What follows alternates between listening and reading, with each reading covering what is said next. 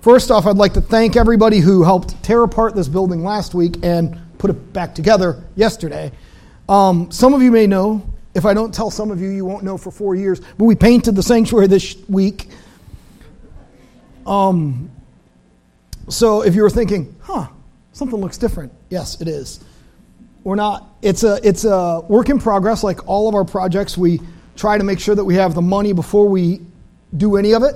So we had the money to basically paint the sanctuary, and then we'll be doing uh, before Easter. It's our goal to have the uh, additional funds to do like the doors and the trim work around the doors and that kind of thing. So if some of you are thinking this is a strange design choice, no, we're just it's in progress, and I'm okay living in progress because my life much of the time is a work in progress. So if this room looks like a work in progress, and if you can't tell because it's kind of dark in here right now, it's more of a gray, and then we painted the ceiling white. They said it would brighten the place up, so we'll see. I'm looking for a brighter place. All right. So anyway, thank you to everybody. It wasn't. I was just looking around in awe. No, um, thank you to everybody who helped last week take down all the chairs and take down all the panels and everything else. It, it, it only took us about 30 minutes, 20 minutes, and it was because we had so many people stay. So thank you. And to all the men who came out yesterday to reset so that we were ready to go today. For those of you who are dying from the paint fumes, I've been told they'll dissipate in three to four weeks. So if you'll stick around with us. Uh, and here's here I'm going to do you one better. When I'm here this week, I'm going to come in, turn the heat off in here, and open the doors to try to get the smell out quicker. So that's my commitment to you. I know, what a guy. That's what you're thinking. What a guy. If you've got your Bible with you today, turn to Matthew chapter 4.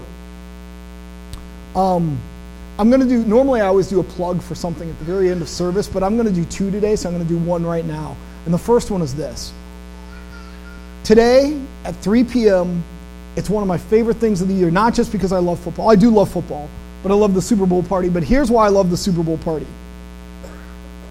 it's one of those events where you can go and you don't even have to like football. You can bring your own Monopoly game. I don't really care. But we get to be together and there's like this unlimited amount of food. It's just a beautiful amount of food. It really is. It's like overflowing. We had like four tables last year of soups and chilies. And the thing is, people say, oh, take a bowl of my soup or whatever. I'm like, no, I'll take two bites because there's four more things I have to eat still. I, I love it because one of the things that I value more than anything, one of my core values as a person, is community. Because 15, 20 years ago, I took a class on understanding the community of God. And basically, they, they pointed out in Scripture how you can't really know God outside a community. From the very beginning, it says it's not good that man should be alone. That's not just about get married, that's about living in community. And community can be frustrating because people are, you know, it's like I tell my daughter, people are the worst. You know, people are, I can't stand people. And yet, I'm called to be with them every day. And so that's on me, not on them. It's on me to learn to adapt and to love the hard to love person and to follow what God has called me to do. And so I, I value today because it's about community. It's not about, there's no message, there's no anything else. It's about me spending time getting to know people better. I was telling the men yesterday, there's a, a couple in our church that in their early 30s, maybe not even 30 yet. And um, they've been coming to the church about two months. They started in October, just over a year ago. And um, they went to the Super Bowl party. And there was a couple who's in their 70s that was sitting with them. And I honestly thought, oh, they must know each other already.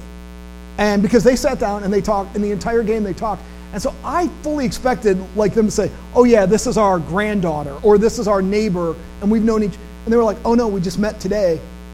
And they talked the entire time and they were holding their babies and they were taking care of their kids and they were doing everything else. And at the end of it, I was like, man, I want to, when I'm 70, I want to be like them and not just go, well, I wish people wouldn't bring their kids here. I want to be the person who goes, give me your baby, go get some food, and enjoy life. And let me just hold this kid for a while. That's what community is about. It doesn't matter if you're 70 or if you're 30, you can build relationship and make friends. And ironically, both those couples still in the church a year later. And I would think they would be so bold as to say, still have a relationship with each other. That's why today matters to me. All right, so there's my first plug. At the end, you're going to get another one, so hold on. Matthew 4, verses 1 through 11 said, Then Jesus, led by the Spirit into the wilderness to be tempted by the devil. And when he had fasted 40 days and 40 nights afterward, he was hungry. Now, when the tempter came to him and said, If you are the Son of God, command that these stones become bread. But he answered and said, It is written, Men shall not live by bread alone, but by every word that proceeds from the mouth of God. Then the devil took him up into the city, set him on the pinnacle of the temple. And this starts at verse 6 here. And he said to him, If you are the Son of God, throw yourself down, for it is written, He shall give his angels charge over you, and in their hands they shall bear you up, lest you dash your foot against a stone. Jesus said to him, It is written, Again, you shall not tempt the Lord your God. And again the devil took him up to an exceedingly high mountain and showed him all the kingdoms of the world and their glory. And he said to him, All these things I will give you if you fall down and worship me. Then Jesus said to him, Away with you, Satan, for it is written, You shall worship the Lord your God, and him only shall you serve. Then the devil left him, and behold, the angels came and ministered to him. So I broke this down into four parts today the story, the significance of the story, the application, and the conclusion. I always begin every message or every series by asking myself questions. Sometimes people say, hey, could you do a series on this or on this character, or on this attribute, or on this subject? Even when they do that, I say, well, I'll think about it. And then I begin to ask myself questions. What does this mean to me? What does, how does this relate to people? Is this more just a list of things people should be doing, or is there stuff deeper than that? and so I began by asking myself these questions. Once I know the story, what's the significance of this story? So, really, the story begins earlier in chapter 3 with the baptism of Jesus. And Jesus goes to John, who is a prophet known throughout the land to be telling people that the Messiah is coming. Then he goes to be baptized by John, and John doesn't want to baptize him because John, whether it's then or at some point earlier, has this recognition he's the one. And so John goes and baptizes him, but first he says, Really, I shouldn't baptize you. And he says, This is the way it has to be. And then as the story continues, if you follow along, when Jesus comes back out of the wilderness, John's been put in prison at that point. So John's gone before, he's done what he has to do, and now, in one sense, his story is done. And then the story doesn't really give us a lot of details while he's in the wilderness. We know that he fasts, we know that he prays. That's what we know so far. And we know that he's tempted three specific times food, power, and wealth are the three things that he's offered. Three things that we all want and all need. You say, Well, I don't need those things. You do. You need food to live. It's true. We all do. I've known, the longest anyone I've personally known did a fast was 21 days. My dad did a 21 day fast. The last week of it, he actually went off by himself because, A, I think he was getting grumpy, but B, he said he wanted to focus on God. And I noticed a lot of grumpiness in there prior to him leaving. My dad used to go once a month. We have this tiny little one room cabin. I've talked about it many times. No, uh, no plumbing. You have to pump your water. And it's got electricity, but like you can't get a television station or anything. And so he would go once a month for two or three days and fast and pray when he was working on his sermon series. And I remember thinking, it just seems so counterintuitive. I do my best thinking when I'm full of food. It's true, I do. They tell you you should have a great breakfast before you take a test. But food is something that we all want. It's all something that it is a basic need. Without food, at some point, you die power. To some degree, you want freedom in your own life. Most of you haven't voluntarily gone to a country where slavery still exists and said, Sign me up, and given away your power. Because we want some control of our life. Even if you work for a boss, a lot of us, have any of you ever in here thought of owning your own business or operating your own business, no matter what you do? Oh, wow, more than I thought. About a third of you are saying, Yeah, i would like to have my own business. So you really want all those headaches? Yes, because you want the freedom that comes with it. You want the freedom to say which jobs you take and which ones you turn down. You want the freedom to say who I'm going to do business with and what I'm going to do. We like that idea. I know many people that after they go through their whole career and retire, they then start a business. And even if it's something simple, they start a food truck or a restaurant or in my father in law's case, his own engineering company that gets government contracts that's worth millions of dollars. And I'm like, wait, you're supposed to be retired. This was after 41 years at General Electric, you decided to suddenly go start your own company and compete with them and win. Because people like that freedom. They want to be able to say what they do. That's where the power comes in. And wealth.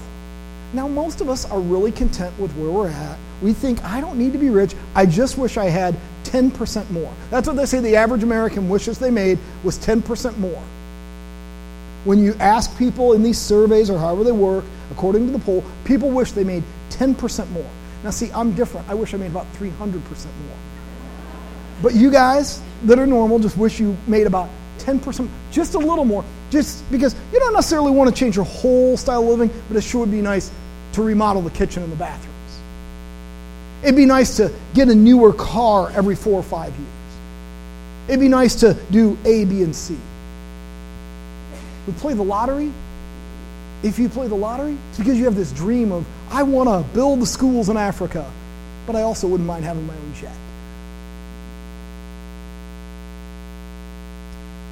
We do that not because we want to control people, but because wouldn't a little more be nice? Wouldn't a little bit of wealth be nice? He, he hits Jesus right with things that hit us today. Right where we're at, with just a little more, a little bit of power, a little bit of wealth, something, you know, to eat right now. And we see that Jesus overcomes these temptations in one way. He understands who he is and what he's been called to. If you want to defeat temptation in your life, you have to know who you are and you have to know that you're called to something more. Because when you compromise who you are because you don't understand who you are, when you're not comfortable with what God has for you and who He's helping you become, when you're in this flux, in this transition, and you don't quite understand, that's when it's easy to give in to temptation because I'm bored, because I'm lonely, because I'm sad. And we want instant fixing of those things, so we give in. We take something for the immediate gratification of it. But when you know who you are and what you've been called to, and that you're a work in progress, but part of that progress isn't taking a step backwards into things that you know are destructive for you. So that's the story. Jesus is tempted by the same things that we're tempted by. And the reason he doesn't give in is because he knows who he is. He doesn't just know what he's been called to do. Because at no point does it hint that he knows that he's been called to be a, the sacrifice. But it tells us over and over when he gives those scriptures, he knows who he is. So, what's the significance? This all happens before we see Jesus do his first ministry. If we want to be serving Jesus for our whole life, we have to prepare ourselves. There's all this preparation that goes in. His time is marked by prayer and by fasting. He doesn't have the disciples yet. He doesn't have the adoration of people following him yet. He'd been a carpenter, and he leaves because he knows that that's what God has for him next. He gets baptized, and he goes off by himself. And my favorite thing about it is, right after he comes back, he calls the first of his disciples because he recognizes it's time to be in community. And if I'm going to do this, if I'm going to walk this walk, if I'm going to follow this path, I cannot do it alone because I wasn't made to operate in a bubble. I wasn't made to operate in a vacuum. I was made to live in community and to be something more than what I even see myself as. And so were you. God looks at you and He doesn't see you as a carpenter or a plumber or an accountant or an attorney. He looks and He sees you as His child and says, All those other things you do, those pay the bills, but that's not who you are. you're something more than that. And too oftentimes we get caught up in the, well, this is all I am and this is all I do. This is all I have. But that's because we're looking at me, me, me, instead of what God has created you to be and the fact that you're a work in progress. And until the moment you take your last breath, He still wants to work in you and through you.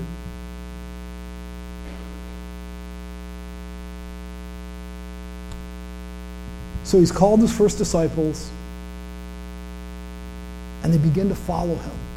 He spends the next three years shaping their lives for one purpose, knowing that he's got to complete his mission and his task, but somebody's got to carry on the message.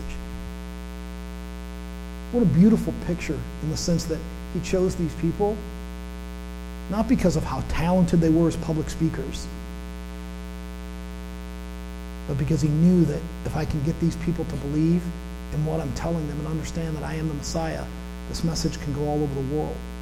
And here we are 2,000 years later, sitting in a room halfway across the world from where Jesus walked, still knowing and believing. Doesn't say we're never questioning and it doesn't say we're never struggling. We still can know and believe. He calls his first disciples because he wants to be in community. So, how does this apply to me 2,000 years later? Here's how it applies you got to prepare spiritually before your temptation hits. Preparation for baseball you may think, oh, yeah, spring training coming up. March 1st, they call him up. Some of you guys may know my friend Sam. He comes to church here occasionally. He lives here. He'll live here for four months this year because after that, he'll go down to Arizona where he's going to throw a baseball until they tell him where he's going to go. And then he's going to be sent to either Texas or Stockton, California, to throw a baseball. The last four, five, six years of his life has been spent throwing a baseball all summer and lifting weights and working out for months at a time. He works out five days a week with a trainer so that when he gets there in March, he can throw a baseball. He throws a baseball over 90 miles per hour. I can't even imagine that. I'm like, dude, you don't need to work out. You already throw over 90 miles per hour. You know why he can continue to do that? because he does it five days a week. And on the sixth day, he does yoga to stretch his body out because it's hard to throw a baseball that hard that many days a week. And Sam continues to trace, chase this dream and continues to go on this journey. And I got to see him last year in a minor league baseball game back in Wisconsin. He happened to be there, and um, my son and I drove to see him, and he had a 22 game hitless streak or 22 inning. I'm sorry, 22 inning. But he's a he's a closer, a late reliever or a closer. So he gets in for like to face one batter. Two the most he faced all last season was five batters. But he had 22 straight innings where he didn't give up a run. And he got written up in these different art um, magazines and different online blogs. And when we were talking about that, I was like, Were you pretty excited? He goes, In the moment, he goes, I mean, I knew it was significant when I got to 10 innings because I started getting calls from upper management. Not asking about my pitching, asking, how's your arm feel? How are your muscles? Not how are you getting these results. They, they can break that down. But have you conditioned enough to keep doing this? Have you trained enough that your body can continue to throw a ball this hard and continue to do what you're doing. If we train and we prepare, if we're spiritually prepared when temptation comes, we have a lot better chance of walking beyond it. Have we spent time in prayer? Have we spent time in the Word? Have we spent time knowing Jesus? Because if we haven't, then when something comes along and it looks good and it meets that immediate need, it's easy to just give in and say, well, it's just this one thing. It's just this one thing. And, and I don't even see anything wrong with it. I can't tell you how many times people will justify things to me, and I'm like, I didn't say anything. Why are you telling me there's nothing wrong with it? If there was nothing wrong with it, you don't proceed a conversation with that. You proceed a conversation with that when you're having your own internal struggle. Sam doesn't know where he's going to go this year. He could be sent out of the country even to down into the Caribbean. But you know what? He's preparing every day. He's lifting weights and doing conditioning and throwing a weighted baseball. Because 90 miles per hour isn't quite fast enough. He wants to get to 92, 94, 98. It's not enough to say, well, most of the time I do really well in my walk, but then once in a while I just kind of go off the rails. Let's be people who look at temptation not as a way to give in, but as something that we can overcome. You can overcome temptation. That's the ultimate crux of this message, this whole series. We like to believe that it's more than we can handle. But when we're prepared, and when our heart is prepared and we're mentally and spiritually prepared, we can do it. So here's my, my conclusion to this today and where we're going over the next couple of weeks. Number one, there's no condemnation. If you're struggling with something in life, I have no condemnation for you. If you're struggling with addiction, you're struggling with sin of any type, I have no condemnation. I offer you hope today. But I also tell you, you can do more and you can be more than you think you can. And you don't have to keep giving in to these same old things. Second is change requires dedication on our part. Whatever changes you decide to make in your life begins with a decision to stop doing something or to start doing something. You want to lose weight, you start exercising and you stop eating late at night. You want to learn to play the guitar, you start practicing every day and you stop just watching TV for four hours a day. You want to, whatever it is, you say, I'd love to do this, I'd love to do a triathlon. Well, you start by swimming and biking and running. Not necessarily even in that order, you choose the order, but you start by doing those. And then you stop doing other things that get in your way of doing that. A few years back, this couple I knew, we were talking about resolutions, and this couple came to me and told me they made this resolution. And their resolution was to, um, they were going to be in church regularly as a family. And so we talked about it a little bit, and I didn't really, you know, it was just a conversation I was having, and they made it one week, two weeks, and then they were gone for a week, and then they were back, and they told me what happened the previous week, and then they were, and I didn't ask, where were you? It's not my style. And then by about mid-February or March, I didn't see him for about the next five weeks, six weeks.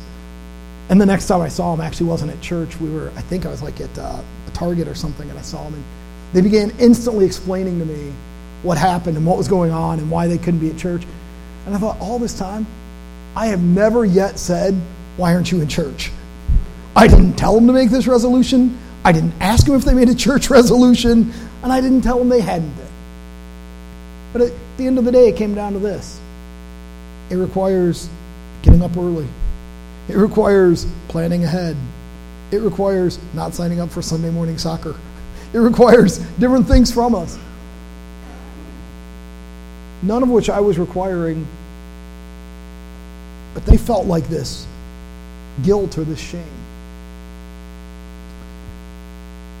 And I looked and I even told them, oh, that, that's all right. We all get busy in life. And my only thought is, how many times did we say we were going to change something? And it's easy for a day or two or a week or two. But you want to move forward in life? You want to stop feeling like you're spinning your wheels and you're stuck? then start making the changes that really make a difference. Start making the changes that matter. Because God's looking at you right now, and His love for you is no less whether you sinned this morning or you didn't. Whether you sinned yesterday or you didn't, God's love is unwavering. But His desire to work in your life is also unwavering. And He wants so much more for you than you can imagine. I've said it many times, but it's the truth. God loves you exactly as you are, right where you are, but He loves you so much, He can't let you stay there. because he sees the mess and he sees the sin and he sees all that. And he says, I want more for you, and I want more for you than you even want for yourself. How many of you in here, just think about this, that have kids, think, I want more for my kids sometimes than they even want for themselves? I look at them and I say, I know what they're capable of. See, I have a daughter who I love greatly that has quit college probably 63 times in the last four years. and that may be a conservative estimate. The last time she quit was two weeks ago. This week she got a job offer. So, but it's, you know, it's dependent upon her actually graduating. Which we're not sure because she may quit between now and. And I tell her, you're capable of so much more than you think you are. I'm not saying it's not hard work. I went to college. It's hard. And she goes, Yeah, but there's a lot of stupid stuff. I know. I remember making maps that we had to color code for a course in college thinking, I'm not in cartography. When is this ever going to be useful? And you know, since I got out of college, my map making skills have not yet been put to the test. But I remember doing it.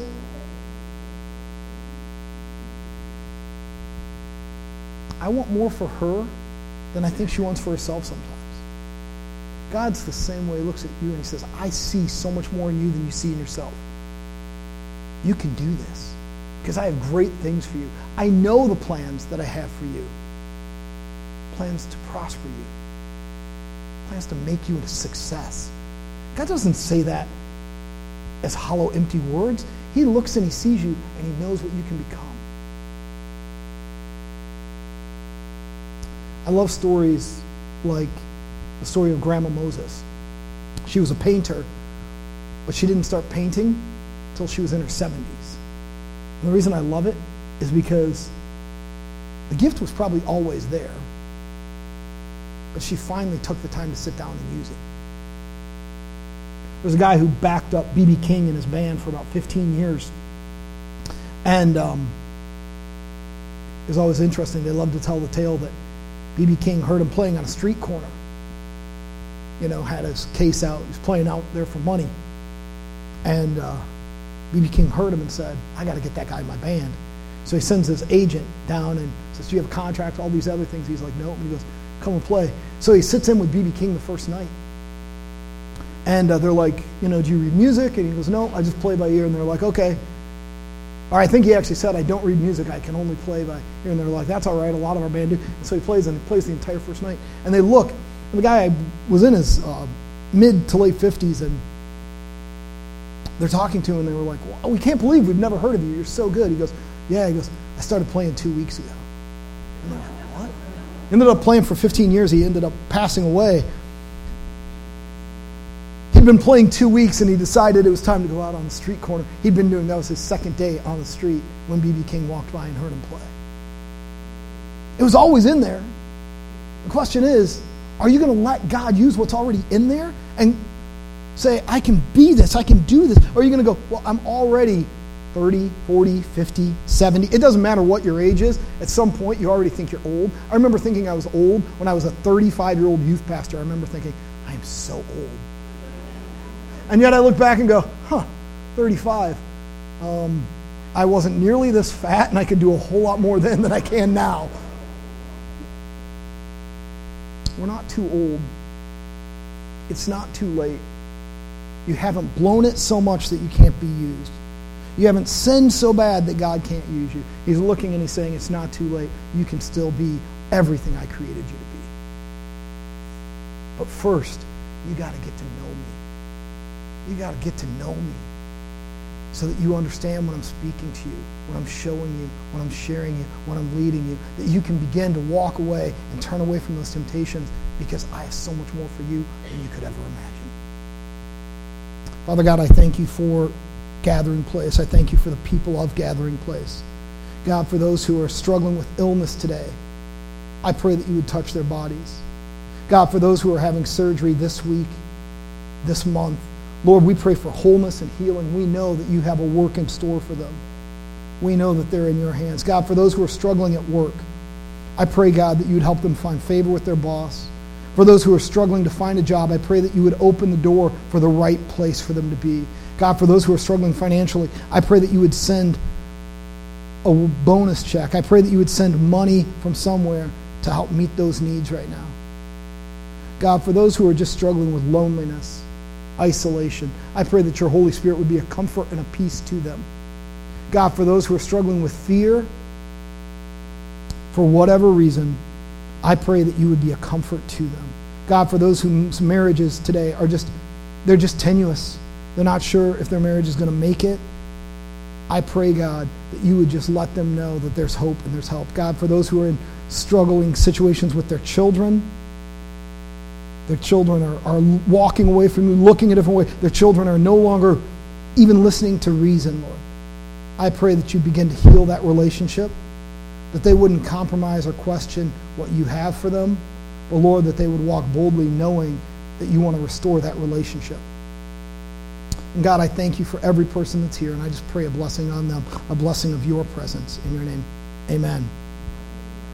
All right, I told you I was going to do one more plug today, and this is it. Um, some of you know I work with an orphanage down in Mexico. I've been working there since 2001.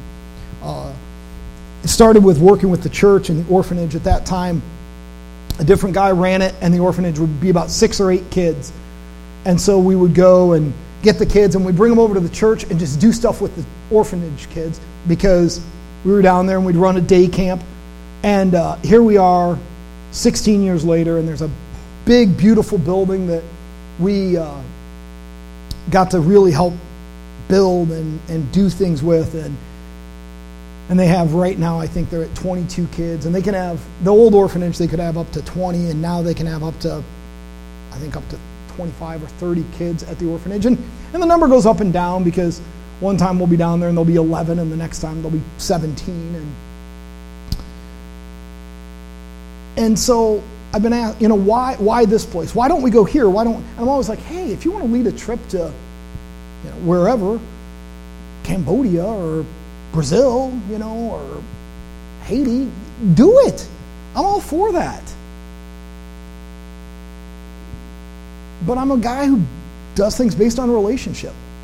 So there was a six year time period where I didn't go to Mexico. I, I would talk to the pastor on the phone occasionally, but for six years I didn't go because my life was so busy and so hectic and I just couldn't.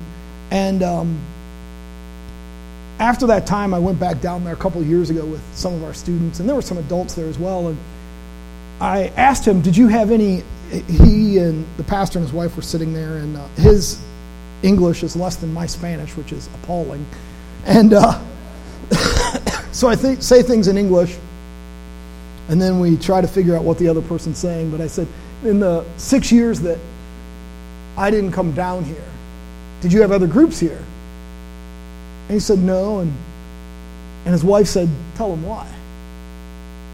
I said, oh, why didn't you have anybody? And he looked and he said, I knew you'd be back. And I said, you waited six years? I was like, You're crazy, man. Get some groups down here. Pour some money into the building. But I was like, You waited six years for me to come back? And he looks, he goes, You're back. I was like, Yep, I am. I'm back. I don't know if this will be my last trip or if I'll make another hundred. I really don't know because I don't know what life has in the future. And uh, but what I know is this some of you say, Jeff, I can't go. I can't do 115 degrees. Believe me, I get that. Or you say, I can't get 12 days off work. I understand that. What I also know is that every one of us can be a part of it. You guys can financially support this trip. You can sponsor somebody else to go on the trip. You can sign up your kids and have them go on the trip. Or you can choose to go on the trip. You've got options. And I will tell you right now, some people say, Jeff, you, you, may, you undersell this trip. And I'm like, yes, because here's what I don't want. I don't want somebody to get down there and say, you didn't tell me about this. I'm telling you now, it's the easiest missions trip you're going to go on, but it's still a foreign country and we sleep on a concrete floor and it's dusty because everything is dirt and it's hot. And I tell you, oh, they got new air conditioning units. And you go, oh, that's not bad. And they may or may not work. We don't know. And the electricity may or may not be on because I've been there for three days where for some reason there's no electricity. Nobody knows why. Nobody's sure when it'll be back on, but there's none.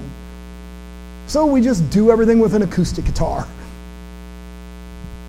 I want you to consider going, but I'm not going to tell you it's easy. I'm going to tell you it's hard and it's time consuming because we do training and we do preparation. And I do all that so that when we get down there, we're already a team before we ever step foot on the grounds.